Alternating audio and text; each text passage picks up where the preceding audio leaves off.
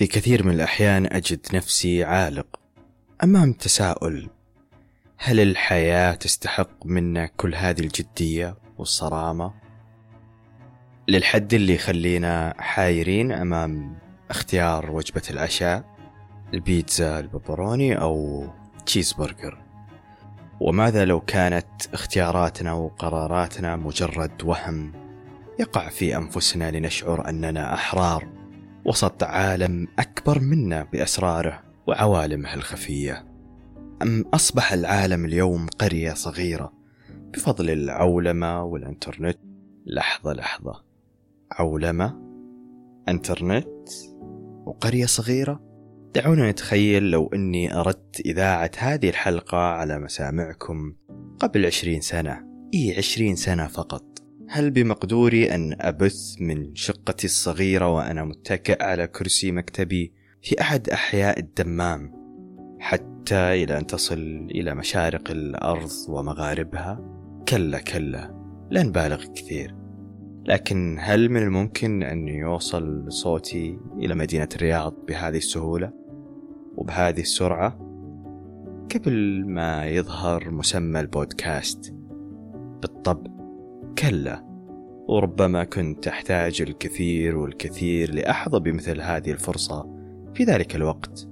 ربما كان لابد أن أكون طبيب أو تاجر أو أحد رجالات الدولة لأحظى بمثل هذه الفرصة في ذلك الوقت. بينما الآن كل ما احتجت إليه في هذه الحلقة هو مايكروفون وجهاز كمبيوتر متصل بالإنترنت.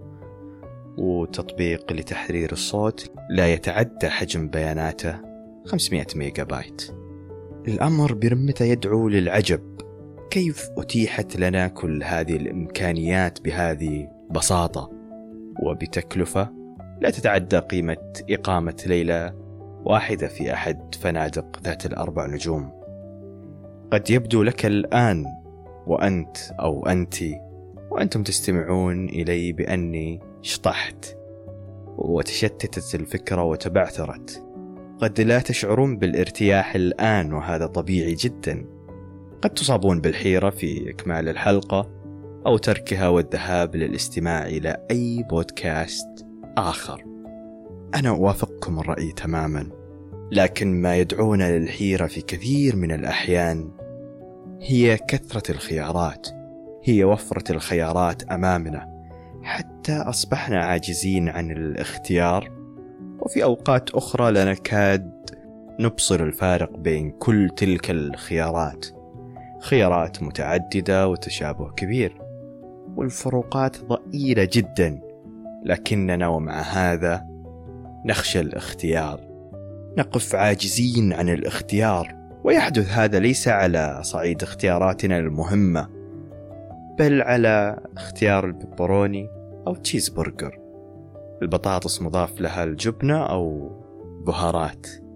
تلتبس عقولنا الحيرة ونمط شفاهنا في لحظة تجلي ومحاولة لتصفية أذهاننا لنختار لنشعر بالحرية لنشعر أن هذه خياراتنا. وأن وجبة البرجر أفضل قيمة لأنها تحتوي على البروتين أكثر من البيتزا ذات الكارب العالي. وعندما تكبر اختياراتنا مثل اختيار التخصص الدراسي الوظيفة نشعر بفخر في هذه الاختيارات لأننا اصطفينا هذه الإبرة من كومة قش. في النهاية الاختيار أحد الأشياء التي تشعرنا بحريتنا بأن لنا ذوات مستقلة ولكن بكل أسف أو بكل سخرية أن هذه الحياة لا تتيح لنا الاختيار كما نظن ونتصور. كما أن الكثير من الدراسات ترجح أن الإنسان في حياته لا سبيل له على الاختيار إلا في مجال ضئيل محدود وأن حياته ما هي إلا نتيجة عوامل كثيرة ليست لنا عليها سلطان. الجين البيئة والمحيط وغيرها الكثير. ومع ذلك أزعم بأنك واصلت استماع هذه الحلقة باختيارك الذي يمنحك شعور الحرية.